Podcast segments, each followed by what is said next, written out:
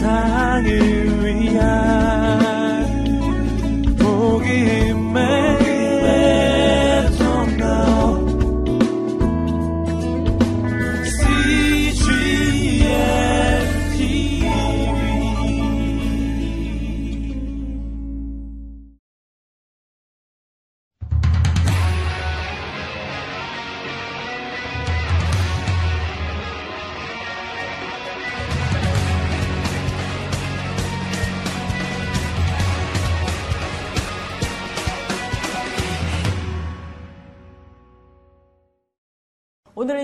9주차.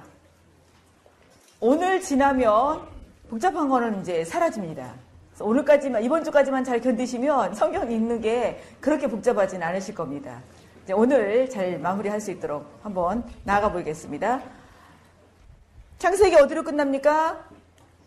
창세기, 애굽, 출애굽기요, 신해산, 레위기, 신해산, 민수기, 모압평지, 신명기, 모압평지, 여호수아, 가난 정복과 분배, 사사기 몇 년간요? 360여 년간 사이클 몇 번 돌아가요? 7번. 최종 평가는 그 시대에 왕이 없었으므로 자기의 소견에 옳은 대로 행하였더라. 그 시대에 다윗을 보여주는 책이 무슨 책이에요? 룻기. 네, 마지막 사사겸 제사장. 사무엘, 그 다음에 초대왕, 사울. 그게 사무엘 상이고요. 사무엘 하에는 누구에 대한 책입니까? 다윗. 같은 역사를 다루고 있는 책이요. 예, 역대상. 열왕기 상하 같은 역사를 다루고 있는 책이 무슨 책이지요? 역대하. 두 이스라엘은 멸망했습니다. 어느 나라에 의해서? 아수르. 몇 년이요? 722년. 남유다는 586년에 어느 나라요? 바벨론. 이제 오늘 드디어 남유다가 멸망하는 그런 내용들을 우리가 다루게 됩니다. 멸망하고 끝나지 않았지요. 70년 만에 다시 돌아오는 역사가 있어요. 그게 바로 스느. 이때 에스더는 바사에서 왕비가 되는 사건. 그게 바로 에스더입니다. 지리로 지리로 보았습니다. 이제 시대로 보셔야 되겠지요. 시대로 시대별 시작 창조 시대, 출애굽 강야 시대, 가나안 정복 시대, 사사 시대, 통일왕 시대, 분열왕국 시대, 포로 시대, 귀한 시대. 네. 그 책별로 시작 창, 출, 민, 수, 삿, 삼상, 사마, 왕상, 왕하. 왕하 다음의 역사가 스, 느. 사마와 같은 역사 대, 상. 네. 왕상어와 같은 역사 대하. 창세기의 시가서 욥기 시편은 어느 책 밑에 들어가면 되지요? 네, 사무엘 하. 아잠전은 어느 역사에 들어가면 돼요? 열왕기 상. 왜 열왕기 상에 들어가지? 아잠전 누가 지었습니까? 솔로몬. 그래서 열왕기 상하는 장수 두 장 외우라 그랬지요. 몇 장과 몇 장이요? 12장과 18장. 12장은 분열왕국, 18장은 네. 통일왕국이 아니고 통일왕국은 분열왕국 전에 있었지요. 네. 네, 시험 볼 날이 얼마 남지 않았어요. 그래서 온통 지금 시험에 예, 집중이 되어 있어서 그럴 겁니다. 18장은 남쪽 유다 왕국만 남은 그 장수이기도 합니다. 그래서 오늘은 이 부분, 이제 유다의, 유다의 마지막 부분, 그래서 에스겔, 다니엘, 예레미야 이런 사역, 선지자들이 사역하고 있는 그 내용들을 다루게 됩니다. 그러면 일단 포로로 잡혀가게 되어지는데 포로로 잡혀간 백성들의 갈등이 있었습니다. 어떤 갈등이 있었는가 하면 하나님께서 우리를 선택한 민족인데 그렇게 이방 민족들에 대해서 멸망하는 것이 어찐 이유인가? 무슨 이유인가? 이런 것에 대한 그런 그 질문이 있었습니다. 또 하나는 그렇다면 우리가 지금 포로로 잡혀가 있는데 포로로 잡혀가 있는 우리에게 더 이상 소망이 있단 말인가? 이런 그런 그 갈등이 있었습니다. 또 하나는 우리가 지금 남의 나라에 포로로 잡혀가 있는데 정말 하나님이 살아계신가? 하나님이 아직도 우리를 보호하고 계신가? 이런 신학적인 그런 갈등의 문제들이 있었습니다. 그럼 이런 문제들에 대해서 하나님께서 선지자들을 통해서 어떻게 말씀해 주시는지 그런 내용들을 답변을 한번 찾아보는 그런 시간을 갖겠습니다. 오늘 이제, 이제 드디어 에스겔, 어, 49일차의 에스겔을 다루겠습니다. 에스겔은 지금 누구와 함께 바벨론의 포로로 잡혀가 있는지 혹시 기억나십니까? 지난주에 했었는데요. 그러기 전에 1차 포로 어느 왕 때 잡혀갔죠? 여호야 김. 2차 포로 여호야 긴. 3차 포로 유다 멸망. 시드기야 왕. 지금 여기 에스겔은 여호야 긴 왕 때 잡혀가 있어요. 그럼 에스겔이 있는 곳은 어디지요? 예루살렘이에요? 바벨론이에요? 바벨론에 있어요. 이제 오늘은 장면이 양쪽 왔다 갔다 해요. 바벨론 장면이 나오고 예루살렘 장면이 나옵니다. 그래서 바벨론에서 특파원 예루살렘 나와라 그럼 예루살렘 나오고요. 또 예, 루살렘 장면 나왔다가 바벨론 나와라 그럼 바벨론이 나와야 되는 그런 상황이에요. 그래서 이제 지리적으로 좀 왔다 갔다 하게 되어집니다. 그 중에 오늘 예스겔을 보겠습니다. 에스겔을 보면 이 주제어가 나와 있어요. 주제어가 뭐로 나와 있습니까? 개요. 그들이 나를 여호와인 줄 알리라. 이번 주간에 에스겔을 읽으시면서 이 단어가 자그마치 몇 번 나오는가 하면 70번이 나옵니다. 그럼 지금 이스라엘 백성들이 하나님을 여호와로 알고 있다는 거예요? 모르고 있다는 거예요? 모르고 있다는 거예요.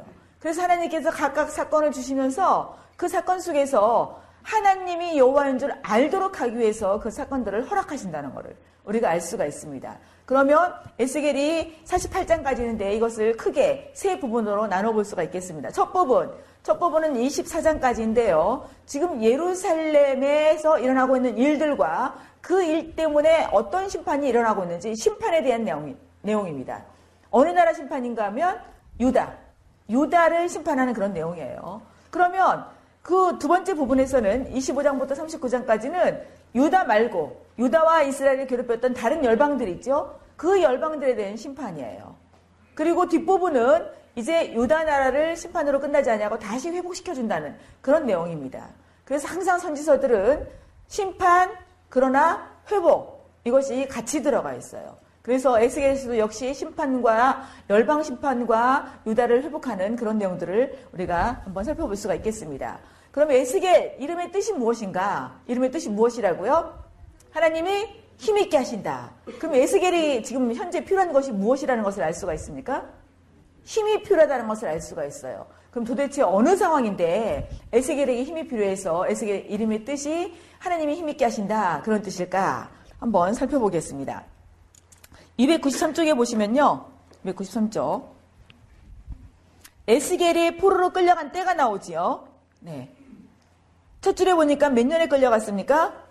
BC 597년 때. 이때 누구 왕과 함께 끌려갔어요?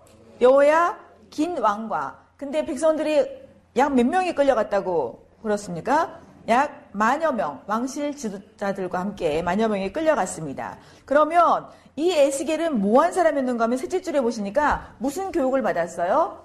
제사장 교육을 받았어요. 그러면 집안이 제사장 집안이라는 것을 알 수가 있습니다. 근데 이때 끌려갈 때 나이가 몇 살이었는가 하면 20대 중반, 더 정확하게 말한다면 25살 정도에 끌려갔습니다. 그러면 이 제사장 그룹이 제사장으로서 사역을 시작하려면 몇 살인지 저기 모세오경으로 그 한참 뒤로 건너가 보면 몇 살 때인지 혹시 기억나세요? 에스겔이 아니 제사장이 제사장으로서 사역을 시작하려면 30세가 되어야 돼요. 그래서 그 밑에 밑에 줄 보시니까 맨 밑에 보시니까 아니 그 밑에 줄 보시니까 약 30세쯤 되었을 때에 에스겔을 하나님께서 선지자로 부르셨다고 말씀을 하고 있지요. 네. 그때가 바로 몇 년 지난 거예요? 그 포로로 잡혀간 지? 네, 5년이 지나간 때예요. 그때가 BC 593년입니다. 이때에 그러면 에스겔을 소명한 장소는 어디일까요? 예루살렘일까요? 바벨론일까요? 바벨론이에요. 바벨론 포로 잡혀가는 상태 속에서 소명을 받았습니다. 그러면 에스겔이 사역해야 될 대상은 누구일까? 뒷장으로 넘어가시겠습니다. 에스겔이 사역해야 될 대상은 위에서 네 번째 단락. 네 번째 단락 보시면 그 다음에 같이 읽어보실까요? 시작. 그 다음에 그는 성령에 의해 자신이 그들 영혼의 경비병처럼 포로들을 위해 부름받았다는 것을 나타내는 표시로 자신의 집으로 들어가 문을 닫는 행위를 합니다. 지금 누구, 누구를 위해서 부름받았습니까? 포로. 어디에 포로로 잡혀가는 사람이요? 바벨론의 포로로 잡혀가는 사람이요. 근데 그 사람들이, 그 사람들의 상태가 어떤 상태인가 하면 바로 그 윗줄, 윗줄 보시면 비록 그들이 듣지 아니할지라도 그는 역설하여 말해야 했습니다. 이 에스겔이 말하는 것을 듣는다는 거예요? 안 듣는다는 거예요? 안 듣는다는 거예요. 그럼 이런 질문이 생깁니다. 그 사람들이 말해도 듣지 않는데 굳이 가서 전할 필요가 있을까요? 이런 질문이 생기지요. 근데 하나님께서는 우리가 질문에 마음이 뜨는 것도 너무 잘 알고 계세요. 그래서 그 질문에 대한 답변을 하십니다. 그들이 듣지 않아야 할지라도 말씀을 전해야 되는 이유는 말씀을 전할 때에 그들 가운데 선지자가 있었다는 것을 알게 한다는 거예요. 그리고 그들이 지금 듣지는 않지만 그 듣지 않음으로 말미암아서 심판이라는 자리에 있을 때에 아 하나님께서 우리에게 그렇게 말씀을 하셨었지 그런데 우리가 안 들었지 그래서 우리가 지금 이런 상황에 처해 있지 이런 것들을 알게 하려고 하나님께서 전하라고 한다는 것이에요. 근데 우리는 어떠세요? 우리가 말을 전해야 되는데 듣지 않는다면 전하고 싶어요? 안 전하고 싶어요? 안 전하고 싶지요. 네, 그게 우리의 마음입니다. 근데 하나님께서는 들어야 될 사람에게 가서 말을 하도록 그렇게 에스겔을 통해서 말씀을 하고 있습니다. 그러면 에스겔이 에스겔이 이 이스라엘뿐만 아니라 열방들에게 심판을 선언하는데 특별히 이스라엘 상황이 도대체 어떤 상황이기에 그렇게 심판을 선언할 수밖에 없다는 소린가? 그 내용이 그 위에서 하나 둘 셋 넷 다섯 번째 달락 다섯 번째 달락 첫 번째 줄 보니까 그는 신실하지 못한 누구의 역할을 감당하고 있습니까? 신실하지 못한 아내. 그 다음에 그 밑에 줄 보시니까 죄와 다가올 멸망에 대한 묘사를 만들어내는데 그 묘사 그, 그 묘사를 어떻게 하고 있는가 하면 그 밑에 줄 보시니까 어떤 두 자매라고 말씀을 하고 있어요? 행음. 이 구약에서 행음이라는 것은 하나님을 섬기지 않고 우상을 섬기는 것을 행음이라는 그 표현으로 사용을 합니다. 여기서 두 자매인데요. 두 자매, 한 자매는 북쪽을 말하고요. 한 자매는 남쪽을 말해요. 그러니까 남쪽이나 북쪽이나 다 뭐하고 있는 상태입니까? 행음을 하는 상태. 그래서 오직 태우는 데만 사용될 수 있는 그 녹슨 가마 같은 그런 상황이라는 것입니다. 그래서 무엇이 불가피한 상황인가 하면 심판이 불가피한 상황이라는 거예요. 에스기를 통해서 이렇게 심판의 상황들을 설명하고 있습니다. 그러면 하나님께서 이 에스겔에 제일 많이 나온 단어가 그들이 내가 여호와인 줄 알리라 라는 단어라고 그랬어요. 아까 에스겔에 몇 번이나 그 단어가 나온다고 말씀드렸지요? 70번. 그러면 오른쪽으로 넘어가셔서 295쪽에 보시면 70번이 나오는데 약 이런 세 상황에서 70번이 나옵니다. 첫 번째 상황, 위에서 세 번째 줄. 예루살렘 무엇과 관련해서 나온다고요? 예루살렘 멸망과 관련해서 어, 그들이 내가 여호와인 줄 그들이 알리라 그런 말씀을 사용하고 있습니다. 그러면 비록 예루살렘이 멸망한다 할지라도 그 멸망 상황을 통해서 이스라엘 백성들은 하나님이 누구신 줄 알아야 된다는 거예요. 예, 여호와인 줄 알아야 된다는 거예요. 그것을 알리게 하기 위해서 알게 하기 위해서 하나님께서 멸망이라는 그런 상황들을 허용하신다는 것입니다. 그 다음에 두 번째로는요. 이제 두 번째로는 열방의 심판과 관련해서 어, 이것을 이 문구를 사용하고 있습니다. 그러면 유다 이스라엘 멸망뿐만이 아니라 그, 그 근방에 있는 그 열방의 나라들이 심판 받을 때도 이스라엘 백성들은 그 상황을 통해서 무엇을 알아야 되는 거예요? 내가 여호와인 줄 알아야 된다는 거예요. 그래서 열방들을 심판한다는 것입니다. 우리 주변에 어떤 사람들이 어떤 나라들 심판받으면 아, 정말 그래 그래도 마땅하지 그렇게 받는 것이 마땅하지 그렇게 해석하라는 것이 아니라 누가 하나님인 줄 알아야 된다는 거예요. 예, 여호와가 하나님, 하나님이 여호와신 줄 알아야 된다는 거예요. 그럼 이 모든 것들을 주관하고 계시는 분이 누구 누구시라는 거예요? 하나님이시라는 것입니다. 그것을 알게 하기 위해서 그렇게 하시고요. 또 이제 마지막 세 번째 상황은 바로 어떤 상황인가 하면 회복 상황입니다. 그러니까 회복시키는 것도 누가 여호와인 줄 알도록 하기 위해서 하나님이 여호와인 줄 알도록 하기 위해서 회복해 하신다는 거예요. 이것은 우리의 인생 여정도 똑같습니다. 때로는 우리가 정말 하나님께 그 징계받아서 너무나 힘든 그런 상황에 처할 수 있습니다. 그때도 하나님은 우리에게 하나님이 여호와인 줄 알도록 하기 위해서 그 상황을 허용하시고요. 또 우리 주변에 나를 괴롭힌 사람들이 심판받는 그런 상황에 처할 수 있습니다. 그걸 우리가 눈으로 목도할 수 있을 것입니다. 그럴 때 마음속으로 너무 기뻐. 그게 아니라 그 상황 속에서도 하나님이 여호와신 줄 아는 그래서 하나님 앞에 우리가 겸손하게 나아갈 수 있는 그런 상황으로 해석을 해야 되고요. 또 내가 어려움 가운데 있었지만 하나님께서 나를 회복시켜주고 나를 높여주실 때에 그때도 내가 잘났지 내가 똑똑하지 그게 아니라 누가 그 일을 해주신 거라고요? 그래서 내가 여호와인 줄 알도록 하기 위해서 우리에게도 이 새 상황을 허용하신다는 거예요. 때로는 멸망 같은 때로는 나를 괴롭히는 다른 사람들을 징계하는 그러나 언젠가는 나를 회복시켜주는 그 하나님.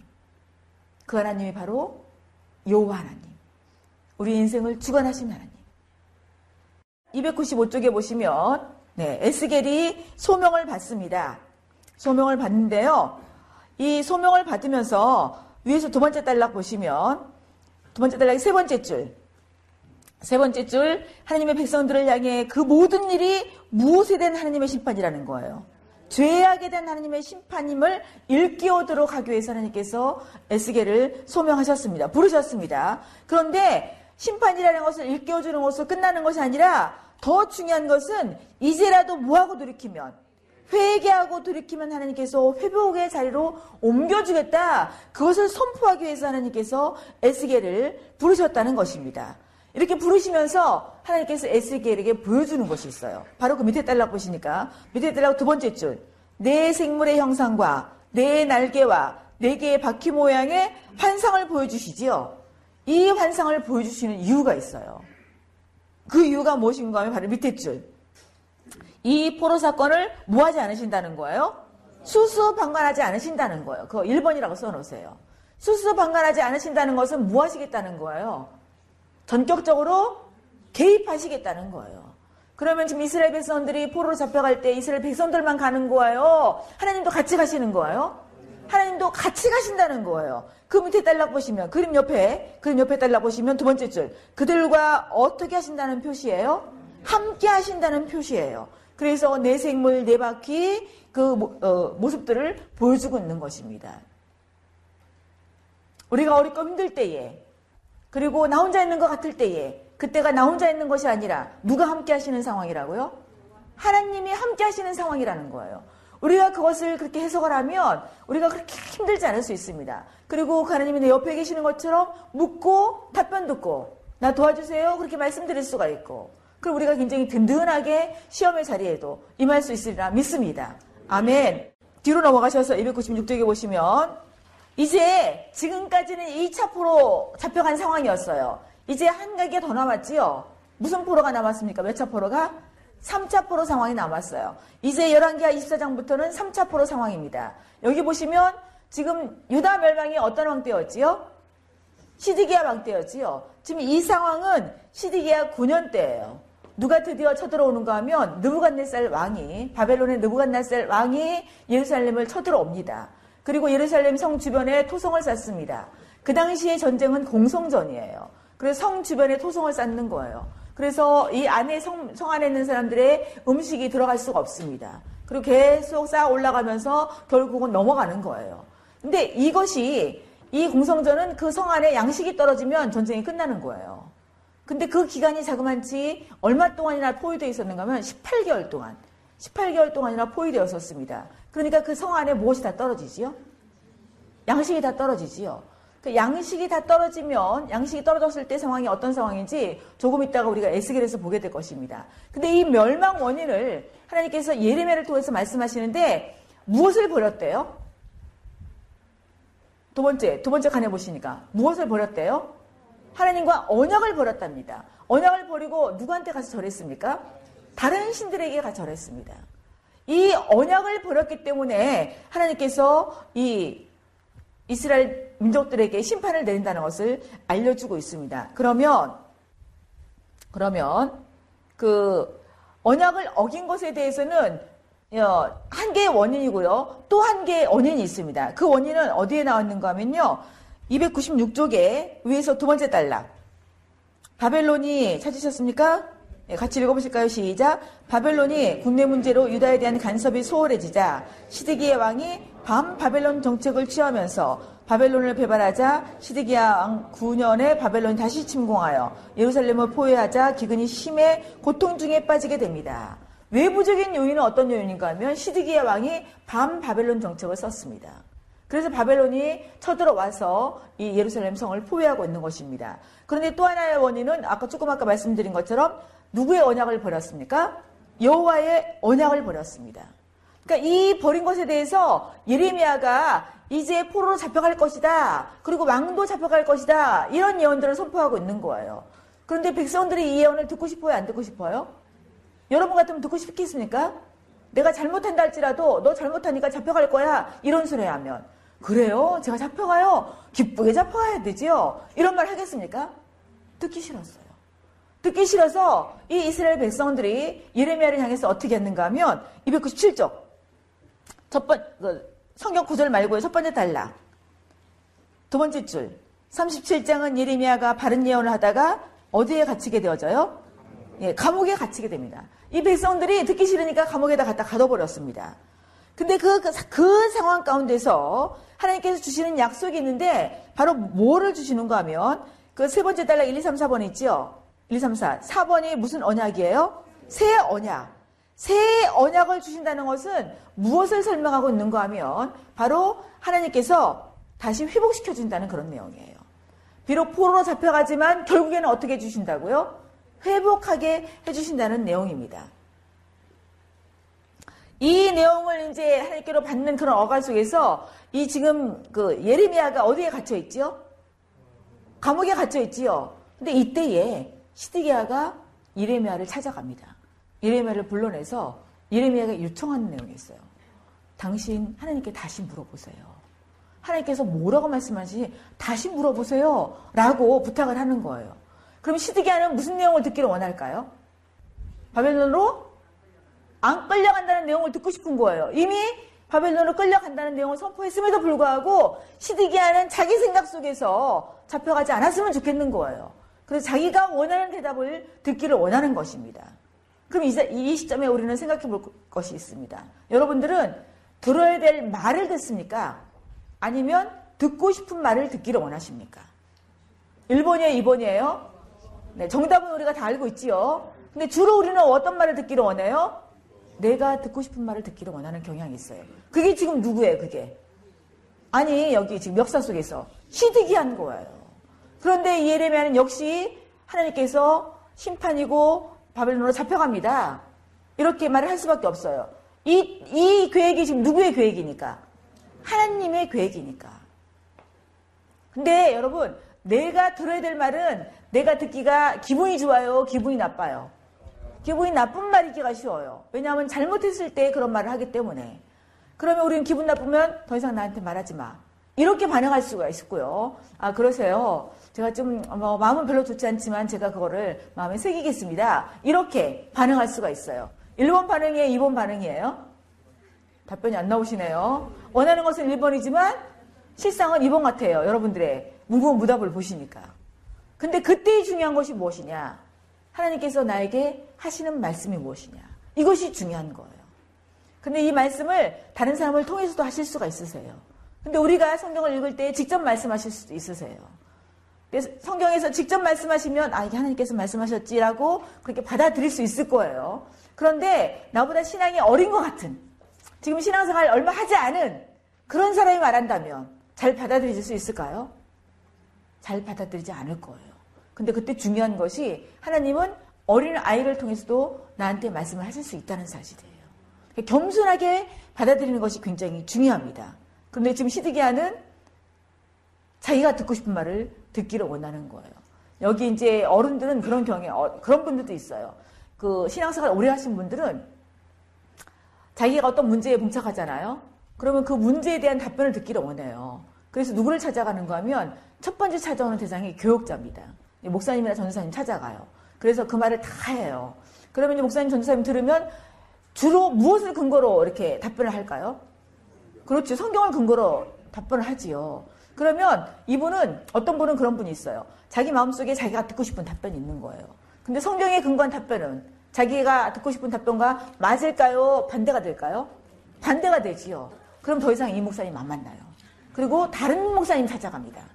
다른 목사님 가서 자기 얘기 다 해요. 그리고 또 이제 자기가 듣고 싶은 답변을 듣기를 원하는 거예요. 근데 그분도 역시 무엇에 근거해서 말씀을 할까요? 네, 말씀에 근거해서 말씀을 이제 답변하는 거지요. 그러면 이제 자기가 원하는 소리를 들었습니까? 못 들었지요. 근데 이분은 자기가 원하는 소리를 들어야 되는 거예요.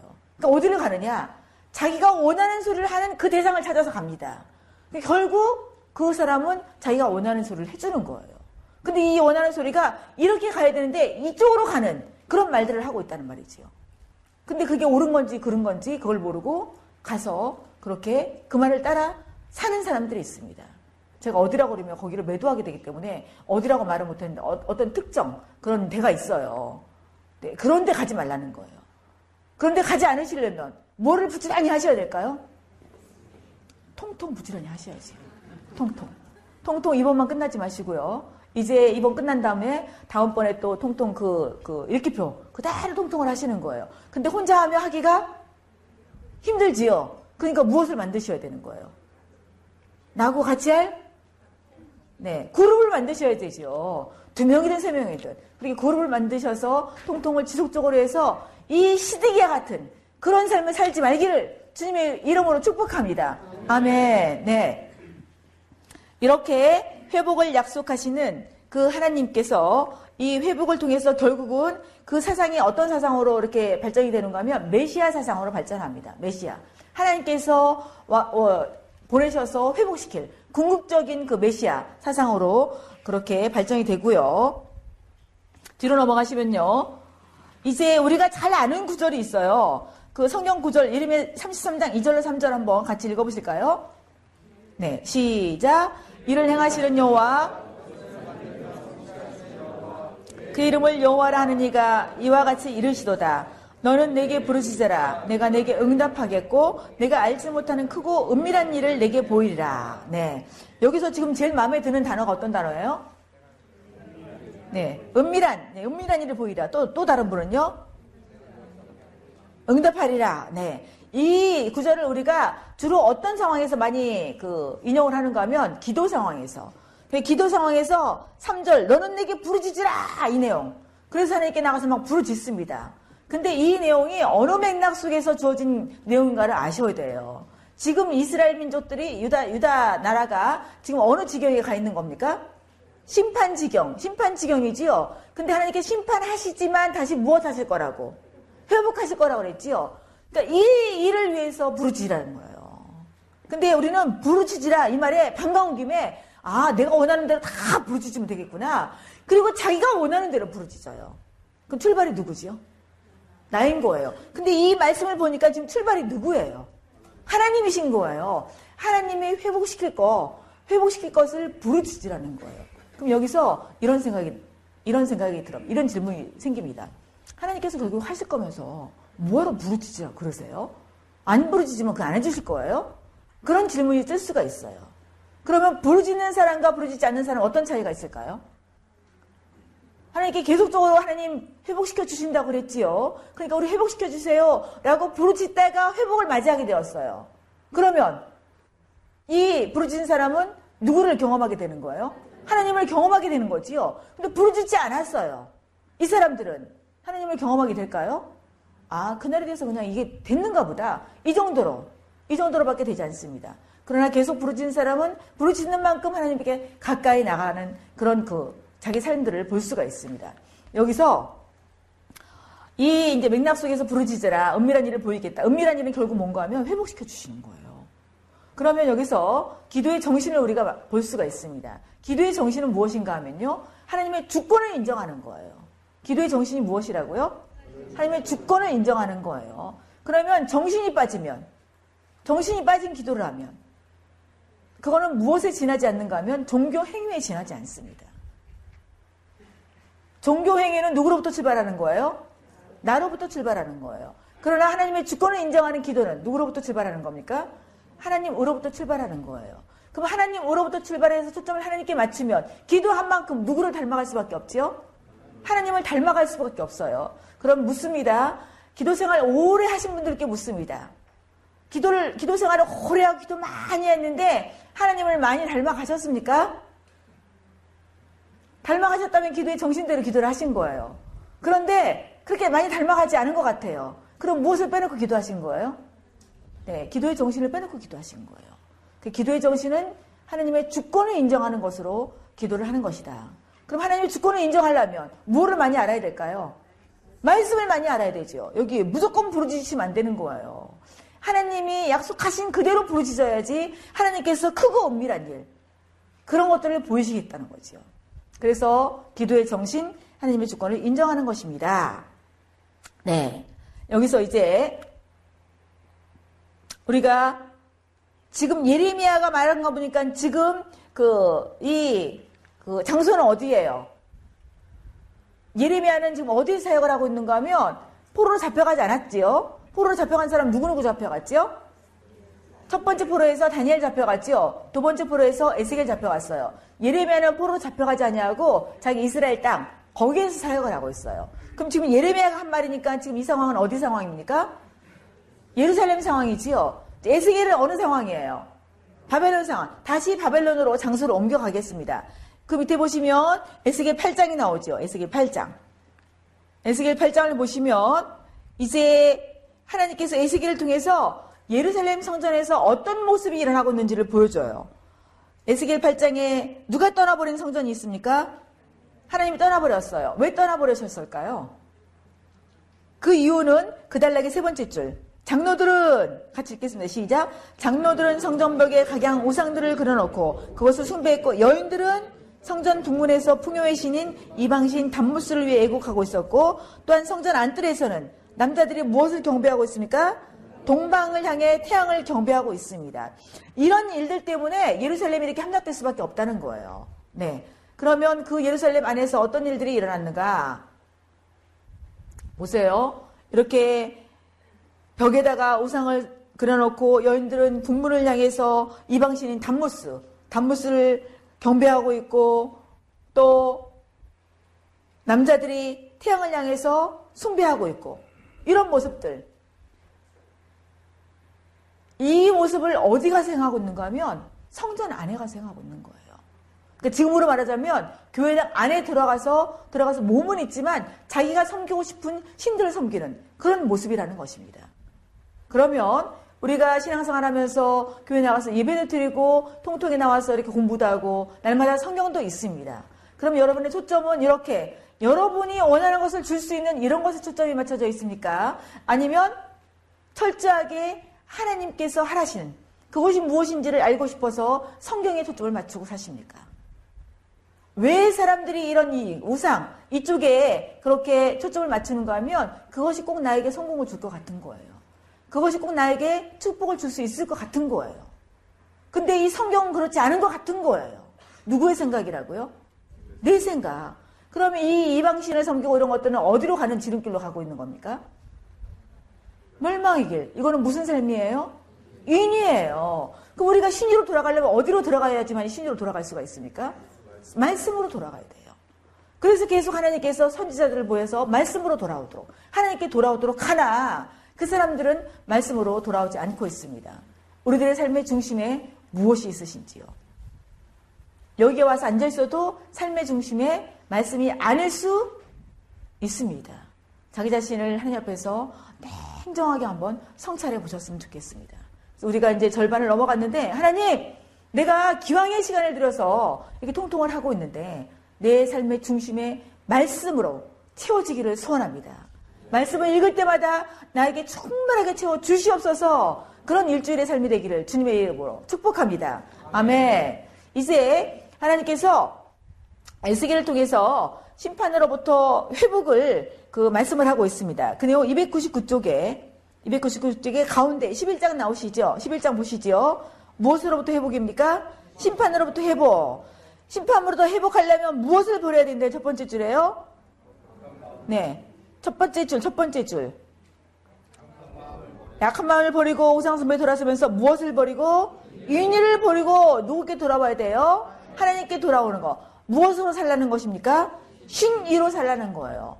왜 신의로 돌아올 때의 변화가 일어난다는 것입니다. 근데 지금까지 한 거 보니까 너희들은 안 된다는 거예요. 그래서 이제 하나님께서 하나님께서 하시겠는데 두 번째 줄. 그 단락의 두 번째 줄. 한 마음, 세영, 무슨 마음을 주신대요? 부드러운 마음을 주시겠다는 거예요. 그래서 이제 우리가 신의로 돌아갈 수 있도록 그렇게 회복시켜 준다고. 일단은 유다 백성을 향해서 말씀하셨고 오늘날 우리들을 향해서도 말씀하시는 내용입니다. 하나님은 마음은 하나님의 마음은 심판이에요, 회복이에요? 회복이에요. 심판 지경이라도 무엇을 알기를 원하시는 거예요? 내가 여호와인 줄 알리라. 하나님인 줄 알고 어디로 돌아오도록 어떤 삶으로 돌아오도록 신이로 돌아오도록. 그래서 인이는 가는 것 같으나 멸망의 지름길로 가는 거고요. 신이는 하나님을 사랑하고 말씀을 사랑함으로 하나님께서 원하시는 삶을 살아가는 것. 회복의 삶을 살아가는 것입니다. 지금 이 시점에서 우리 자신을 평가해 볼 때에 아직도 나는 유인이다. 그럼 하나님께서 간절히 말씀하십니다. 그 자리에 있으면 멸망의 지름길이다. 그러니까 슌위로 돌아와라. 그 말씀을 에스겔을 통해서 말씀하셨고 에스겔을 통해서 말씀하신 내용을 오늘 우리들에게도 말씀하시는 것입니다.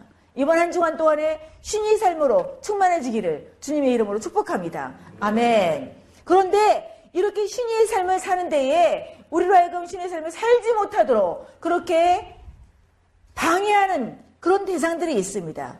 그 대상들은 어떤 말만 하는 거 하면 누가 원하는 말만 한다고요? 백성들이 원하는 말만 하는 거예요. 근데 지금 예레미야는 바벨론 포로 잡혀가서 몇 년간 있는다고요? 70년. 생각을 해보세요, 여러분. 70년을 내가 외국에 가서 포로로 산다. 살고 싶습니까? 안 살고 싶지요. 이 백성의 마음을 잘 아는 거짓 선지자들이 아니야, 70년 아니야. 2년만 있으면 될 거야. 이거 지금 누가 듣고 싶은 말이에요? 자기가 듣고 싶은 말이에요. 아까 어떤 성도처럼 자기가 듣고 싶은 말을 들려주는 그곳을 계속해서 나가고 엉뚱한 방향으로 살아가고 있는 것처럼 아까 시드기야도 누가 듣고 싶은 말을 듣고 싶어 한 거예요? 자기가 듣고 싶은 말을 들려주기를 원하고 자꾸 예레미야를 불려낸 거예요. 근데 백성들도 마찬가지였어요. 그래서 거짓 선지자들이 일어날 수밖에 없었습니다. 거짓 선지자들은 백성들의 마음을 흡족하게 해주는 내용이에요. 근데 이 거짓 선지자들은요, 누구의 생각을 따라서 예언하는 거면 자기 생각을 따라서 예언합니다. 근데 하나님이 보내신 선지자들은 누구께로부터 말씀을 듣고 선포하는 거지요? 하나님께로부터. 근데 이 거짓 선지자들을 성경은 뭐라고 평가하고 있는가 하면 황무지에 있는 여우 같다는 거예요. 그리고 허탄한 것을 본다는 거예요. 거짓 종깨를 보고 이루어지기를 바라는 백성들을 유혹하고 백성들이 지금 평강하지 않아요. 심판 지경에 있어요. 근데 평강하다, 평강하다, 평강하다 거짓 평강을 심어주는 그런 역할들을 하고 있습니다. 그리고 자기 마음대로 예언을 해서 하나님의 백성들의 마음을 영혼들을 사냥하는 그런 역할들을 하는 사람. 이런 어리석은 선지자들을 향해서 화가 있을 것이라고 하나님께서 선포하십니다. 근데 우리가 무엇을 모르면 이 거짓 선지자들의 말에 넘어가게 될까요? 말씀을 잘 모르며.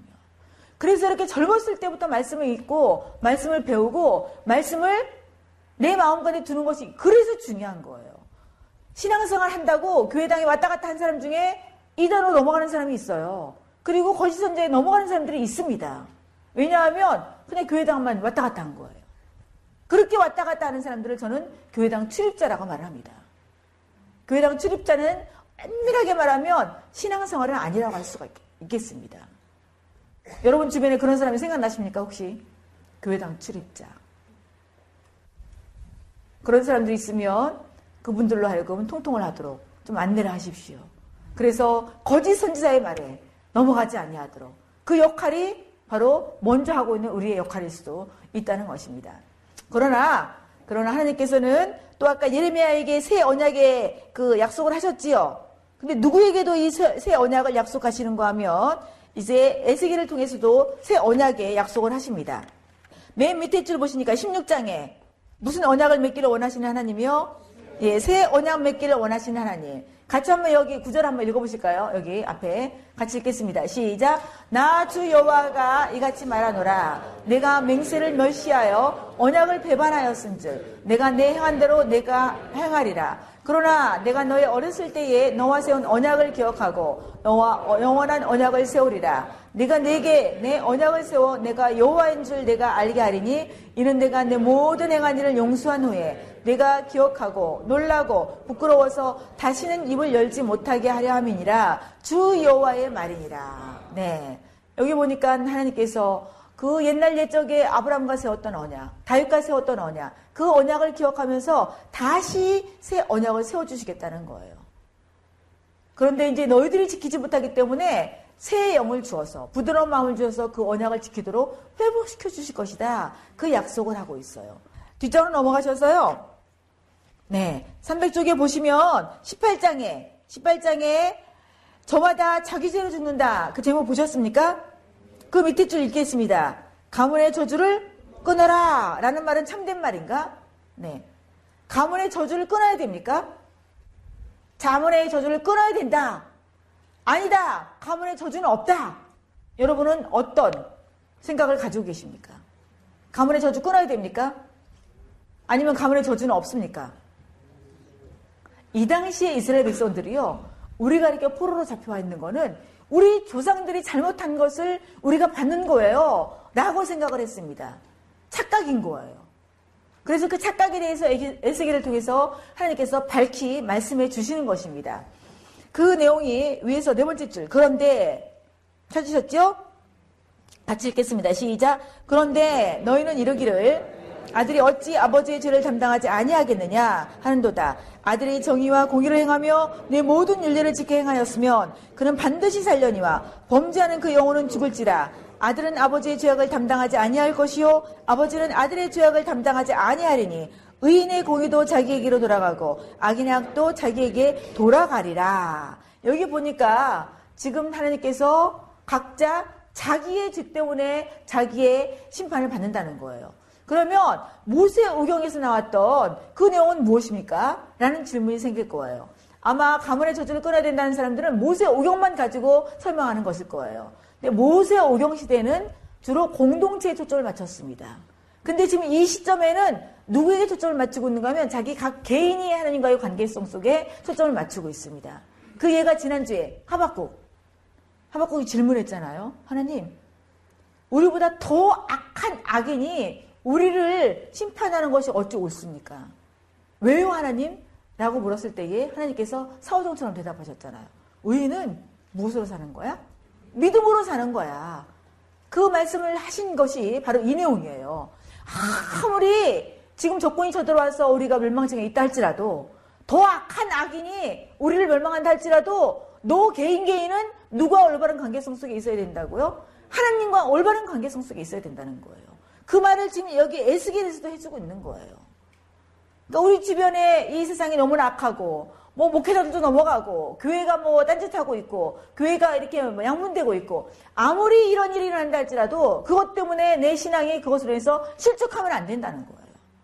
나는 누구 누구 앞에 올바로 서 있어야 된다고요? 하나님 앞에. 나중에 하나님 앞에 섰을 때에 저 교회가 그렇게 형편없는 짓거리를 해서 나 그 뒤에 신앙생활 안 했어요. 이것이 하나님 앞에 변명이 되지 않는다는 거예요. 그래서 다른 사람이 잘못한 것 때문에 내 신앙을 뒤로 후퇴하지 않기를 주님의 이름으로 축복합니다. 그 내용을 지금 에스기를 통해서 말씀해 주시고 있는 것입니다.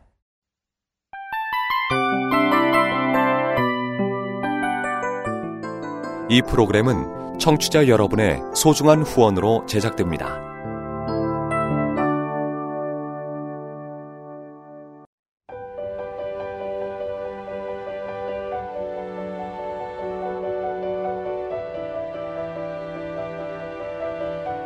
세상에는 수많은 교회들이 있지만 더 깊이 있는 말씀 강해를 찾기 위해 크기로만 교회를 선정하지 않습니다.